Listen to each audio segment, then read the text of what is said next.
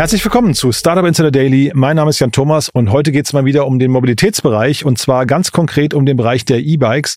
Ich spreche mit Luis Orsini Rosenberg. Er ist CEO und Co-Founder von Cycle, ein Unternehmen, das gerade über 10 Millionen Euro eingesammelt hat äh, im Rahmen seiner Series A Finanzierungsrunde. Ein spannendes Modell hat, muss ich sagen, das durch verschiedenste Iterationsstufen schon gelaufen ist, sich auch umbenannt hat. Das Unternehmen hieß bis vor kurzem anders. Warum man sich umbenannt hat, haben wir auch geklärt. Wir haben aber auch darüber gesprochen, welche Effekte das für ein Unternehmen hat, wenn man relativ nah am Quick Commerce ist, also quasi Huckepack genommen wird von einer Branche, die im Aufwind ist und dann aber natürlich auch gerade ein bisschen im Abwind oder zumindest Gegenwind hat. Auch das stellt natürlich ein Unternehmen vor Herausforderungen. Und über all das haben wir gesprochen und natürlich über die Finanzierungsrunde. Alle Details dazu kommen jetzt von Luis Orsini Rosenberg, dem CEO und Co-Founder von Cycle. Startup Insider Daily. Interview. Sehr schön, ja, ich freue mich. Luis Orsini Rosenberg ist hier, CEO und Co-Founder von Cycle. Hallo Luis. Hi Jan, danke für die Einladung. Ja, freue mich, dass wir sprechen und äh, spannend, dass wir sprechen. Äh, das sind bewegte Zeiten für die äh, für die E-Bike-Branche. Ne? Ich habe äh, vielleicht fangen wir ganz kurz an mit Van Moft. Äh, ist ja wahrscheinlich so einer der großen Markt äh, Ebner kann man vielleicht sagen, Wegbereiter, ähm, die haben gerade Insolvenz angemeldet oder, oder zumindest, äh, man, man munkelt es zumindest. Wie schaut ihr da drauf? Ähm, ja, es sind natürlich keine tollen Nachrichten. Äh, vor allem bei OneMove, wir, wir kennen die auch schon recht lange. Ich habe äh, Taco vor ungefähr zwölf Jahren mal bei einer Konferenz kennengelernt und ähm, ich fand deren Ansatz äh, immer eigentlich recht cool. Äh, die E-Bikes sind super iconic gewesen. Ähm, ich hatte auch selber eins, äh, um ehrlich zu sein, aber noch äh, bevor, bevor sie in die Elektromobilität eingestiegen sind, also normales äh, OneMove. Ähm, und das ist natürlich eine schreckliche Nachricht für die, für die ganze Industrie. Also ähm, hat, hat ein bisschen ein, ein, kleines Erdbeben ausgelöst und ich dachte auch nicht, dass es so weit äh, kommen würde, dass sie tatsächlich Insolvenz anmelden. Mhm. Ähm, dass es jetzt so ist, ähm, das macht uns natürlich auch nachdenklich und ähm, äh, ich glaube, es gibt einige Gründe, äh, zumindest äh, einige Gründe, die jetzt gerade heftig diskutiert werden ähm, und die davon können wir natürlich äh, auch lernen. Genau, also ich habe dich natürlich jetzt danach gefragt, weil ihr auch in dem Markt unterwegs seid, zumindest in dem äh, E-Bike-Markt. Lass uns vielleicht mal kurz über euch sprechen und dann können wir vielleicht über diese Gründe sprechen, die du gerade genannt hast und mal schauen, was ihr dann anders machen könnt. Ja, aber vielleicht äh, stellst du erstmal kurz Cycle vor. Ja, klar. Ähm, also Cycle bietet E-Bikes im Full-Service-Abo für Lieferdienste an. Ähm, das bedeutet, wir stellen Lieferunternehmen und Kurieren E-Bikes für eine monatliche Gebühr zur Verfügung, inklusive Service, Versicherung und Software. Ähm, wobei die Software Softwarekomponente aus, aus einer App für Kuriere und äh, einer Flottenmanagement-Software für, für größere Kunden besteht. Ähm, und seit 2022 entwickeln wir ähm, auch selbst E-Bikes, die dann äh, in Europa hergestellt werden. Und äh, derzeit sind wir in fünf Ländern aktiv äh, und betreiben eine Flotte von knapp 10.000 äh, E-Bikes, ähm, die wir in diesen fünf Ländern in äh, ein bisschen mehr als 85 Städten äh, mit eigenen Mechanikern servicieren, äh, betreiben und am Laufen halten. 85 Städte. Ähm, warum sind die Städte für euch so wichtig? Wegen der Mechaniker vor Ort? Ähm, wir versuchen einen möglichst flächendeckenden Service äh, anzubieten, weil wenn wir mit größeren Lieferdiensten arbeiten, geht es immer darum, äh, möglichst überall ähm, E-Bikes einsetzen zu können. Ähm, und deshalb ist es für uns wichtig, auch zu sagen, äh, wenn ihr mit uns arbeitet, ähm, dann habt ihr automatisch Zugriff äh, mehr oder weniger auf, äh, auf halb Europa jetzt ähm, und, und könnt euren Service überall äh, ausrollen. Mhm. Na, ich versuche nur gerade mir so vorzustellen, du sagst äh, 10.000 äh, Fahrräder und dann 85 Städte, das klingt dann so nach äh, rund 120 äh, Fahrrädern pro Stadt, pro Stadt. Ne? Das ist jetzt noch nicht so, so, dass es quasi einen Standort rechtfertigt oder, oder sehe ich das falsch? Ähm, nein, also es, es, ist bei uns nicht so, dass wir in jeder Stadt einen festen Standort haben, sondern ah. die meisten Service-Teams bei uns sind mobil unterwegs. Das heißt, äh, ein Mechaniker covert äh, dann nicht nur eine Stadt, sondern äh, wir denken da eher in Regionen ähm, und der covert dann eben mit dem Service gleich äh, mehrere Städte. Mhm. Ähm, und also genau 120 äh, Bikes pro Stadt macht für uns natürlich keinen Sinn. Ja. Und wenn wir von Städten sprechen, dann sprechen wir jetzt nicht nur von Millionen Metropolen, sondern eben auch von, von kleineren Städten. Ähm, und äh, die kann man dann ganz gut mit Mobile äh, Service Teams covern. Wenn wir jetzt nochmal durchgehen, was du gerade alles gesagt hast, das klingt ja schon insgesamt sehr komplex. Ne? Also du sagtest ja gerade irgendwie, ihr baut auf der einen Seite Fahrräder. Das ist schon mal irgendwie eine Herausforderung. Hardware und so weiter. Ähm, können wir gleich auch mal über die, den Blick der Investoren darauf sprechen. Aber ähm, zeitgleich diese Softwarekomponente, dann auch noch die, den, den Service-Part, ähm, ist schon sehr komplex, oder? Ähm, ja, es ist super komplex. Äh, und, und das Ganze haben wir aber auch relativ langsam und organisch aufgebaut. Also wir sind da jetzt nicht von 0 auf 100 reingesprungen, sondern wir hatten Zeit, das ganze Thema ähm, aufzubauen und zu entwickeln. Wir haben auch ein bisschen Vorerfahrung in, in, in, im Segment, muss ich sagen. Ähm, und haben auch relativ früh ähm, Leute eingestellt, äh, die richtig viel Erfahrung hatten in dem Bereich und das bereits einmal durchgezogen haben. Aber, aber ja, Hardware ist extrem hart, äh, es ist super schwer, die Softwarekomponente ähm, ist auch kein, kein Kinderspiel ähm, und dann der, der Service auf, also bei der Größenordnung und vor allem bei dem Nutzungsverhalten, das wir sehen im Liefersegment, ähm, das äh, war und ist nach wie vor eine riesen Herausforderung. Kannst du zu eurer Vorerfahrung kurz was sagen? Also was, was musste man da mitbringen, damit man jetzt an der Komplexität hier nicht scheitert? Ähm, also ich bin seit knapp zehn Jahren im, im Mobility-Bereich aktiv. Ähm, also davon sind jetzt fünf Jahre bei, bei Cycle natürlich, aber die Jahre davor war ich bei Uber drei Jahre und, und davor war ich bei so einem äh, smarten Fahrradschlossanbieter, die hießen Lockaid. Ja, kenne ich. Aus Österreich, ne? Äh, kennst du? Ja, ja, genau. Aus Österreich. Ja, ja, die haben hier in Berlin mal einen Award gewonnen, glaube ich, bei der High, wenn ich mich richtig erinnere, ne? Ähm, TechCrunch Disrupt. Ah, TechCrunch Disrupt, okay, genau, okay. Mhm. Aber ähm, genau, das war so die Zeit, wo, wo ich, wo ich bei denen eingestiegen bin. Das heißt, die Fahrradindustrie war für mich nicht komplett neu. Das war eher so back to the roots für mich. Und mein äh, Mitgründer, der auch äh, mein Cousin ist, der, der Nick, ähm, der hat auch bei ähm, Lockheed gearbeitet. Die wurden dann später aber zu Noah Technologies und haben sich mehr auf das Thema Flottenmanagement, äh, GPS-Tracking und so weiter fokussiert. Ähm, und ähm, nach drei Jahren bei Uber ähm, wollte ich wieder zurück in die Fahrradindustrie und habe ihn mal gefragt, ob er auch Bock hätte, ähm, da was zu machen und, und ähm, er hat ja gesagt und dann ging mhm. das, äh, ging das los. Und sag mal ganz kurz bei Uber, die Erfahrung von dort ähm, oder das Wissen, was du dort ähm, dir angeeignet hast, was hat das für eine Relevanz für heute? Also was, was ich vor allem bei, bei Uber gelernt habe, ist, ähm, wie man äh, schnell skaliert, wie wichtig es ist, einen guten äh, Kontakt äh, zu den örtlichen Behörden aufzubauen. Also vor allem in Deutschland war das ja für, für uns ein riesiges Thema, dass, dass ähm, äh, sehr viel verbrannte Erde hinterlassen wurde, was den Start sehr, sehr schwierig gemacht hat. Ähm, aber dann auch, wie wichtig das Thema Hiring ist. Also wie, wie viel Einzelne tatsächlich bewegen können. Ähm, und das war dann eben für uns eben ein primäres Thema zu sagen, wenn wir das Thema groß machen wollen, dann brauchen wir Leute, die extrem gute Operator sind ähm, und die müssen aus dem Bereich kommen, die müssen das schon mal gemacht haben.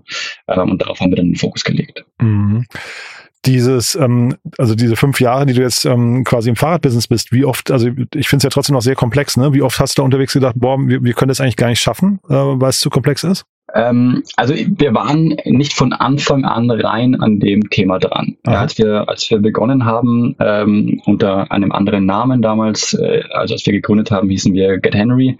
Ähm, da war der Fokus ein anderer. Wir haben wir haben damals mit E-Scootern gestartet, die wir äh, an Hotels ähm, vermietet haben, die wiederum dort von von deren Hotelgästen genutzt wurden.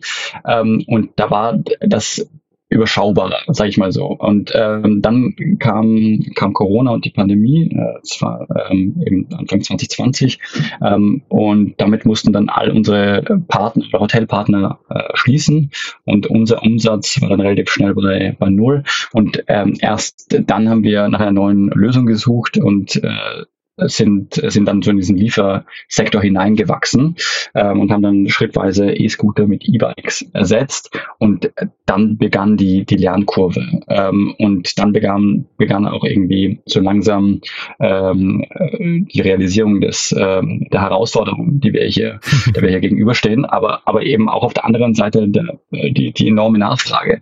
Ähm, und wir haben dann einfach gesagt, okay, let, let's go. Ich glaube, wir haben genug Erfahrung gesammelt in den letzten Jahren, um das stemmen zu können und ähm, es gibt keinen vergleichbaren Anbieter, der das, äh, der das plant. Ähm, und das ist gerade jetzt eine riesen Opportunity für uns. Lass uns das machen. Und dann sind wir da reingesprungen. Und diese enorme Nachfrage, wie viel hat die mit den Lieferdiensten zu tun, also mit den Quick-Commerce-Anbietern? Ähm, weil ich meine, das ist ja das nächste Thema, was ich jetzt gerade nochmal, jetzt nicht nur von Move, sondern auch noch der Bereich ist ja, der steht ja enorm unter Druck. Ähm, spielt euch das äh, oder, oder tangiert euch das überhaupt oder ist das äh, irrelevant? Ja, bestimmt tangiert uns das, aber ähm, also zu Beginn war der Fokus nicht auf Schnelllieferdiensten, sondern eher auf Restaurants die angefangen haben, ähm, das, was sie äh, eben zubereitet haben, selber auszuliefern, äh, so in Zeiten des Lockdowns. Dann kamen ähm, die Plattformen dazu, ähm, die Essen ausgeliefert haben. Also ähm, wir haben damals ja in Österreich begonnen, also haben wir mit Delivery Hero gearbeitet, äh, die damals Miam hießen, heute Fedora.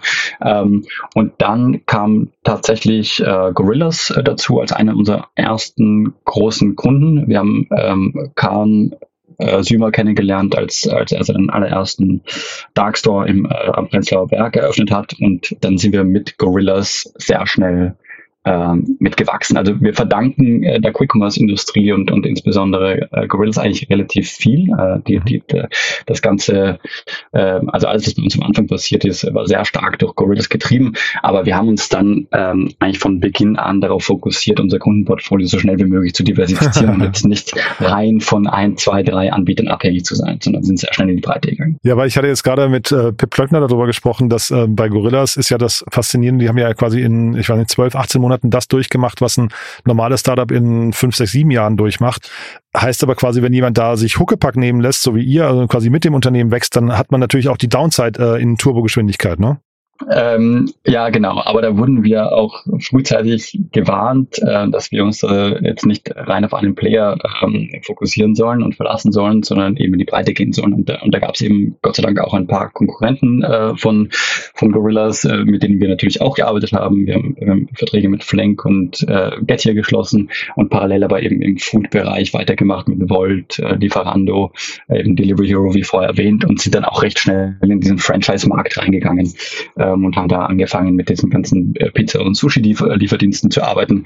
Und ähm, jetzt im, im, im letzten äh, Schritt gehen wir jetzt auch in die Paketlogistik. Das heißt, der Markt an sich ist ja extrem groß ähm, und klar gab es da jetzt ein paar Player, die wahnsinnig schnell gewachsen sind und jetzt aber auch äh, wieder irgendwie verschwinden, nicht verschwinden oder, oder kleiner werden. Mhm. Ähm, und äh, das heißt aber nicht, dass der, dass der Liefermarkt an sich äh, davon äh, betroffen ist und nicht mehr wachsen wird und dass es äh, das jetzt war irgendwie mit schnellen Lieferungen. Ich glaube ganz im Gegenteil. Ähm, in Zukunft werden Menschen Dinge noch schneller haben wollen. Und diese Dinge sollen möglichst nachhaltig zugestellt werden. Und da spielen Fahrräder und, und Cargo-Bikes eine sehr große Rolle. Mhm. Naja, andererseits hat euch ja natürlich die Gorillas-Story dann wahrscheinlich auch geholfen bei der ersten richtigen Finanzierungsrunde, ne, die ihr abgeschlossen habt, weil die war ja wirklich enorm äh, und die war vom Timing wahrscheinlich noch so, dass Quick Commerce dann noch seinen, seinen äh, was ich, seinen, seinen Peak zumindest nicht über, über seinen Zenit nicht überschritten hatte, ne? Ja, genau, absolut. Also äh, damals sind wir halt sehr, sehr, sehr, sehr rasant gewachsen ähm, und konnten uns so ein bisschen aussuchen, mit wem wir arbeiten wollen. Das war auf jeden Fall extrem hilfreich. Damals war noch deutlich äh, mehr Geld am Markt und, und das war arbeitensmäßig etwas einfacher zu closen. Also damals war so Mitte 2022, ne? Nur, nur zur Orientierung, ne? Ja, das war der Moment, wo wir die Runde announced haben. Wir haben aber deutlich äh, früher schon geclosed. Ja. ähm, wir, haben, wir haben eigentlich im, äh, im, im Sommer 21 die Seed-Runde geclosed und haben dann später ein Wandeldarlehen aufgenommen. Äh, das war das war 2022 ähm, und haben dann eben erst ähm, Mitte 2022 äh, announced. Ah ja. Und wenn du das jetzt vergleichst, wir sprechen ja heute wieder vor dem Hintergrund einer Runde, die ist auch stattlich, kannst uns vielleicht auch gleich mal durchführen, aber wie war das Umfeld jetzt heute, gerade vor dem Hintergrund, dass ihr ein recht komplexes Thema habt, äh, jetzt der Quick-Commerce-Boom so ein bisschen abebbt und äh, zeitgleich ihr auch noch Hardware, äh, Hardware macht? Ja, wahnsinnig schwierig. Ah, das, okay, war, wow. das, war, das war echt kein äh, Spaziergang. Aber es war für uns ehrlicherweise nie ein Spaziergang. Ich, ich, ich möchte nicht sagen, dass wir, äh, dass wir uns leicht getan haben bei der ersten Runde. Ähm, es war leichter im Vergleich zu heute, aber dadurch, dass wir immer so ein komplexes Thema haben, dass wir Hardware produzieren, dass wir ähm, Dutzende Produkte auf der Straße servicieren. Ähm, äh, das ist, das war auch schon schwierig damals, weil das war so die Zeit, wo, wo ähm, Bird an die Börse ging und, und jetzt auch nicht so, dieser Börsengang auch nicht so wahnsinnig erfolgreich war. ähm, und ähm, das, da, da gab es schon damals eben viel äh, negatives Feedback und ähm, ähm, und es war nicht unbedingt einfach für uns. Aber dadurch, dass wir so schnell gewachsen sind, ging das am Anfang eben etwas schneller, äh, die Runde, Runde zu closen. Jetzt beim äh, beim, bei der Series A, die wir, die wir gestern announced haben, ähm, da war es deutlich schwieriger, deutlich mehr kritische Fragen. Ähm, und äh, um, um das kurz zu, zu beschreiben, was, was haben wir geclosed? Wir haben eine äh, 10,3 Millionen Euro Series A äh, geclosed, die von äh, Scania Growth Capital ähm, und ENBW New Ventures ähm, angeführt wurde ähm, und wo sich fast alle unsere Bestandsinvestoren ähm, auch nochmal beteiligt haben. Mhm. Finde ich eine tolle, tolle Runde. Ähm, äh, also wenn du sagst, es war schwierig, muss man erst recht gratulieren. Ist ja, ist ja schon stark. Zeitgleich habe ich mich gefragt, ob ihr nicht eigentlich schon so ein Venture Debt Case seid, wo ihr eigentlich, ihr, ihr kennt ja eure Metriken ziemlich gut und ihr, ihr müsst ja relativ viel vorfinanzieren, oder? Ähm, nein, also wir, wir, wir das war von Anfang an ein Riesenthema für uns. Wie finanzieren wir die Hardware? Äh, wir, haben, wir haben jetzt, wie gesagt, so knapp 10.000 E-Bikes auf der Straße. Wie, mhm. wie finanzieren wir die? Ähm, da haben wir uns natürlich verschiedenste Möglichkeiten angeschaut, ähm, so Asset-Backed Securities, Venture Debt äh, und so weiter. Haben uns aber dann für Leasing entschieden, äh, für so ein Sale and Leaseback ähm, Finanzierungsmodell, ähm, weil uns das äh, die attraktivsten Zinsraten ähm, gegeben hat und, ähm, und für uns am besten planbar war. Also das ist, wir finanzieren 100 Prozent ähm, der, der Hardware über, über Leasing. Das heißt, wir haben die auch nicht auf unserem Balance Sheet. Ähm, wir haben aber die Option, am Ende der Leasing-Laufzeit äh, die Assets aus dem Leasing-Deal auszukaufen, äh, für, den, für den Buchwert quasi. Ähm, und äh, das hat äh, für uns damals am meisten Sinn gemacht und macht auch heute noch am meisten Sinn, weil es den Cashflow einfach nicht so stark belastet. Wir haben auch ähm, Venture Debt aufgenommen, ähm, haben das allerdings nie announced. Äh, Venture Debt nutzen wir äh, dafür, die Hardware zu finanzieren, die wir nicht über, über Leasing-Modelle finanzieren können, wie zum Beispiel Batterieschränke oder was auch immer. Mhm. Sowas in, in, in diese Richtung. Ähm, aber das spielt keine, keine wirklich große Rolle in unserem Finanzierungsmodell. Wie teuer ist so ein Fahrrad bei euch, ähm, wenn man das monatlich ähm, mietet? Also in welcher Größenordnung spricht man da? Ähm, das hängt so ein bisschen äh, davon ab, in welchem Modell. Wir, wir bieten Fahrräder ja äh, auf der einen Seite so als komplette Flottenlösung an, wo wir äh, quasi dann auch zu dem Kunden fahren und die Fahrräder direkt beim Kunden vor Ort servicieren. Ähm, wir bieten sie teilweise aber auch Kurieren an, die zu uns in den Workshop kommen, das Fahrrad dort abholen ähm, und dann zur Reparatur auch zu uns kommen. Mhm. Und je nachdem bewegt sich der Preis so zwischen äh, 109 und 139 Euro monatlich. Aber das ist schon, schon toll, ne? Also jetzt der Umsatz, wenn man den, das ist ja quasi Recurring Revenue, ich meine natürlich Außenumsatz, aber trotzdem das pro Monat, das ist doch super bei 10.000 E-Bikes, ne? Äh, ist ganz stattlich, ja. Ja, stark. Was sind so jetzt die Herausforderungen für euch? Ähm, ihr geht gerade in ein neues Land, das heißt Expansion läuft weiter, aber ist das schon die einzige Herausforderung oder, oder worum geht's gerade noch? Nein, ähm, die Herausforderungen sind im aktuellen Marktumfeld natürlich viel vielfältiger und ähm, wir wollen vor allem äh, uns darauf fokussieren, das Geschäft, was wir, was wir aktuell in den fünf, mittlerweile fünf Ländern eben betreiben, zu stabilisieren ähm, und profitabel zu werden. Ähm, das, der, der Plan ist eigentlich, ähm, nächstes äh, Jahr Q1 äh, profitabel zu sein ähm, und, und, und zwar eben net profitable, äh, nicht auf einem adjusted EBTA Level, was bei uns wenig Sinn machen würde. Ähm, und äh, das Ziel wollen wir, wollen wir auf jeden Fall erreichen. Gleichzeitig wollen wir, wie ich schon vorher gesagt habe, irgendwie äh, stärker auf Kundendiversifizierung achten, äh, weil das Marktumfeld eben äh, ja, extrem dynamisch ist äh, derzeit. Deswegen gehen wir auch eben in neue, neue Bereiche rein ähm, und ähm, wollen äh, dann aber auch ähm, ja, in ein, zwei weitere Länder expandieren, die für uns wichtig sind äh, in Europa und das sind eben vor allem UK und, und Frankreich. Mhm. Und du hast mir auch erzählt, es, es, gibt ein neues Fahrrad, ne? Also das heißt, da macht ihr euch quasi nochmal eine, eine Baustelle auf, die auch wahrscheinlich sehr komplex ist, ne? Ähm, ja, äh, das ist jetzt kein kom komplett neues Thema für uns. Wir haben ähm, bereits 2022 damit äh, angefangen, ein erstes Fahrradmodell zu entwickeln. Das äh, ist auch bereits auf der, auf der Straße und, und läuft gut. Wir haben dann relativ schnell im Anschluss angefangen mit der zweiten Iteration des Bikes ähm, und uns dafür deutlich mehr Zeit genommen als beim ersten Mal. Also äh, den, das erste Fahrrad haben wir so innerhalb von ungefähr acht Monaten auf die Straße gebracht. Ähm, das zweite, äh, das heißt 2050, das haben wir auf der, auf der Eurobike vorgestellt äh, vor ein paar Wochen. Ähm, daran arbeiten wir mittlerweile seit 16 Monaten. Mhm. Ähm, und äh, das wird jetzt Ende dieses Jahres ähm, in, der, in der ersten ähm, Flotte von 250 Bikes auf die Straße kommen, wo es dann auch äh, in der Field getestet wird.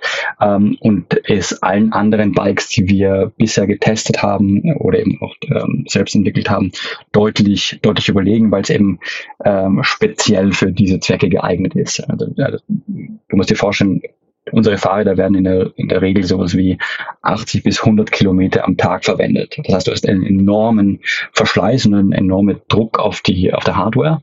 Ähm, und da geht alles kaputt, was du dir vorstellen kannst.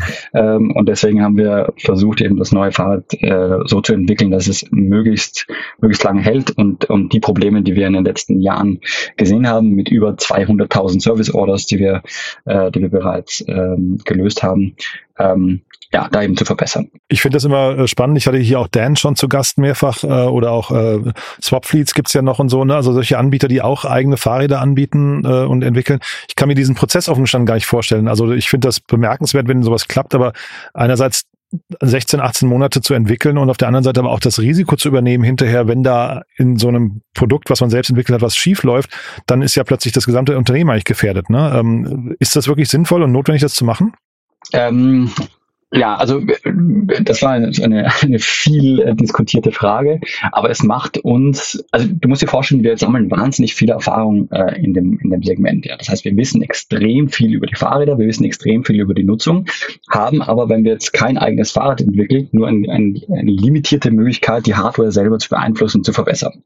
Und äh, das hat uns immer ein bisschen, bisschen gebremst, ähm, weshalb wir dann gesagt haben, lass es uns doch selber entwickeln, weil wir wissen genau, wir müssen diese und diese Reifen verwenden, müssen diese diese Breakpads nutzen. Wir brauchen äh, GPS, wir brauchen IoT, wir brauchen was auch immer es ist. Und das gibt's halt nicht einfach so von der Stange. Und was wir, was wir machen, ist, wir, wir spezialisieren uns ja auf diesen äh, Liefersektor und dafür brauchst du ein spezialisiertes Produkt, das kannst du nicht von der, von der Stange nehmen. Deswegen haben wir gesagt, gut, wir, es muss etwas sein, äh, was halt genau unseren Anforderungen entspricht. Und wenn es das am Markt nicht gibt, äh, dann bauen wir das, bauen wir das selbst. Ähm, und jetzt äh, sind wir, sind wir so weit gekommen, dass es für uns jetzt nicht komplett Neuland ist. Aber das heißt nicht, dass wir, dass wir nicht extrem aufpassen müssen. Also man, also du hast Van Move gleich am Anfang angesprochen, so das Thema Service oder After, After Sales Service war bei Van Move ein, ein riesiges.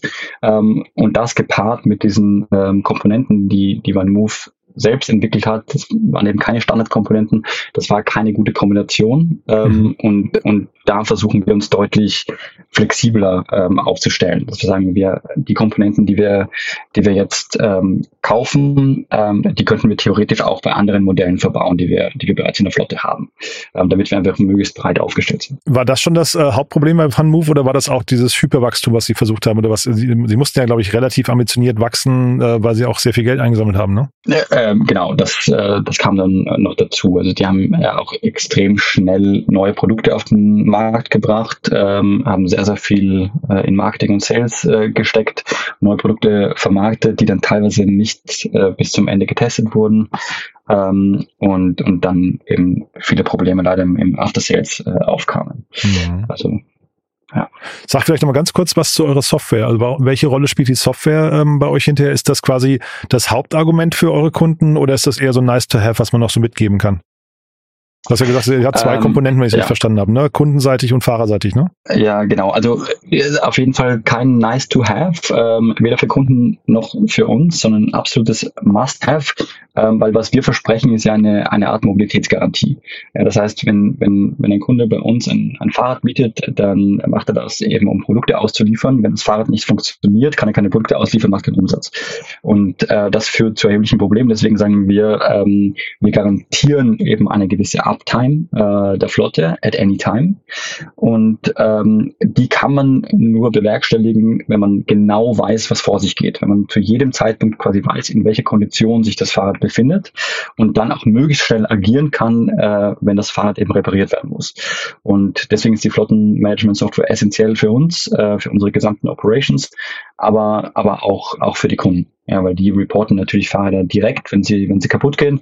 Und auf der anderen Seite, wenn wir mit äh, freien Kurieren arbeiten, ähm, dann ja, haben die dann natürlich das, das gleiche Problem, so ein bisschen auf einer anderen äh, Dimension, aber die müssen natürlich auch direkt reporten, wenn irgendwas nicht passt, können aber die App, äh, die sie nutzen, dann auch zusätzlich da, dafür, dazu verwenden, um jetzt eine, eine neue Batterie zu, äh, zu buchen oder die, die Subscription zu wechseln oder das Fahrradmodell äh, zu wechseln oder was auch immer. Mhm. Du dann vielleicht noch ganz kurz mal, du hast ja im Nebensatz schon erwähnt, ihr hießt ja bis vor kurzem anders, ne? Get Henry. Warum die Umbenennung? Get Henry ähm, haben wir damals als Namen gewählt, weil wir den Hotelsektor bedient haben und Henry für uns so äh, ein, ein, ein guter Concierge-Name war. okay. ähm, und äh, ja, lustig, lustigerweise ist auch ähm, an dem Tag, an dem äh, Visionaries Club bei uns eingestiegen ist, äh, der Polly, Sebastian äh, äh, Pollock ähm, ins Krankenhaus gefahren mit seiner Frau, weil, weil, er, weil sie eben ein Kind erwartet haben und das hieß auch Henry. Und das hat sich alles irgendwie super ergeben. Ach, ich dachte, da gab es ein Veto, dass ihr euch umbenennen müsst. Ja, ja nein, nein, nein, ja, gab es dann auch. und aber ähm, äh, später ähm, sind wir dann nach und nach drauf gekommen, dass der Name erstens sehr schwer verständlich ist für viele, wir mussten es immer und immer wieder erklären. Ähm, und ähm, wir wollten dann etwas haben, was bisschen mehr unserem neuen Geschäftsmodell und unserer neuen Ausrichtung entspricht. Und mit Cycle haben wir, haben uns einfach für einen Namen entschieden, der sehr viel abdeckt, äh, dass er bold ist, äh, auch weil es eben ein, ein äh, generischer Begriff ist, aber eben doch für sehr, sehr viel steht, was wir machen. ist eben Product Lifecycle, äh, Recycling, äh, die verschiedenen Formfaktoren, äh, die wir betreiben, also Bicycle, Tricycle, Cargo Bicycle und, und so weiter. Ähm, das hat für uns dann einfach mehr Sinn gemacht und, und äh, so gingen wir dann ins Rebranding vor genau zwölf Monaten. Hm. Sehr cool. Luis, also eine tolle Geschichte, muss ich sagen. Du hast mir erzählt, es gibt eine große Party in, äh, in ein paar Wochen. Ne? Da, also lasst euch nochmal richtig feiern. Ist ja wirklich eine tolle Runde. Toll, dass ihr es geschafft habt. Haben wir für den Moment was Wichtiges vergessen? Ähm, ich glaube, das war es mehr oder weniger. Ja, also wirklich tolle Learnings. Danke, dass du so, so ehrlich äh, geteilt hast, auch was da äh, vielleicht auch jetzt ein bisschen schwieriger war in der jetzigen Phase. Wer darf sich bei euch melden? Ähm, weiß nicht, potenzielle Kunden wahrscheinlich und vielleicht auch Mitarbeiter, ne? Absolut. Ähm, Kunden, Mitarbeiter, Investoren, wir freuen uns immer mit allen zu sprechen. Aber ah, Investoren tatsächlich, das heißt vor der Runde oder nach der Runde ist vor der Runde? Ja, wobei, äh, um ehrlich zu sein, also wir sind immer gerne mit Investoren schon früh in Kontakt, um ihnen das äh, Geschäftsmodell zu erklären. Mhm. Ähm, und, und wir haben einen, einen sehr großen Verteiler an Investoren, mit denen wir schon sehr, sehr lange im Gespräch sind sind. Aber diesmal denke ich ehrlich gesagt nicht, dass vor der, äh, also nach der Runde vor der Runde ist. Ähm, diesmal werden wir ähm, eher langfristig mit dem, mit dem Geld haushalten, was wir eingesammelt haben. Ihr wollt ja profitabel werden, hast du gesagt, ne? So ist es. Genau. Cool. Dafür drücke ich die Daumen, Luis. Hat mir großen Spaß gemacht. Dann weiterhin viel Erfolg, ja? Danke dir, Jan. Mir auch. Ciao. Bis zum nächsten Mal. Ciao. Startup Insider Daily. Der tägliche Nachrichtenpodcast der deutschen Startup-Szene.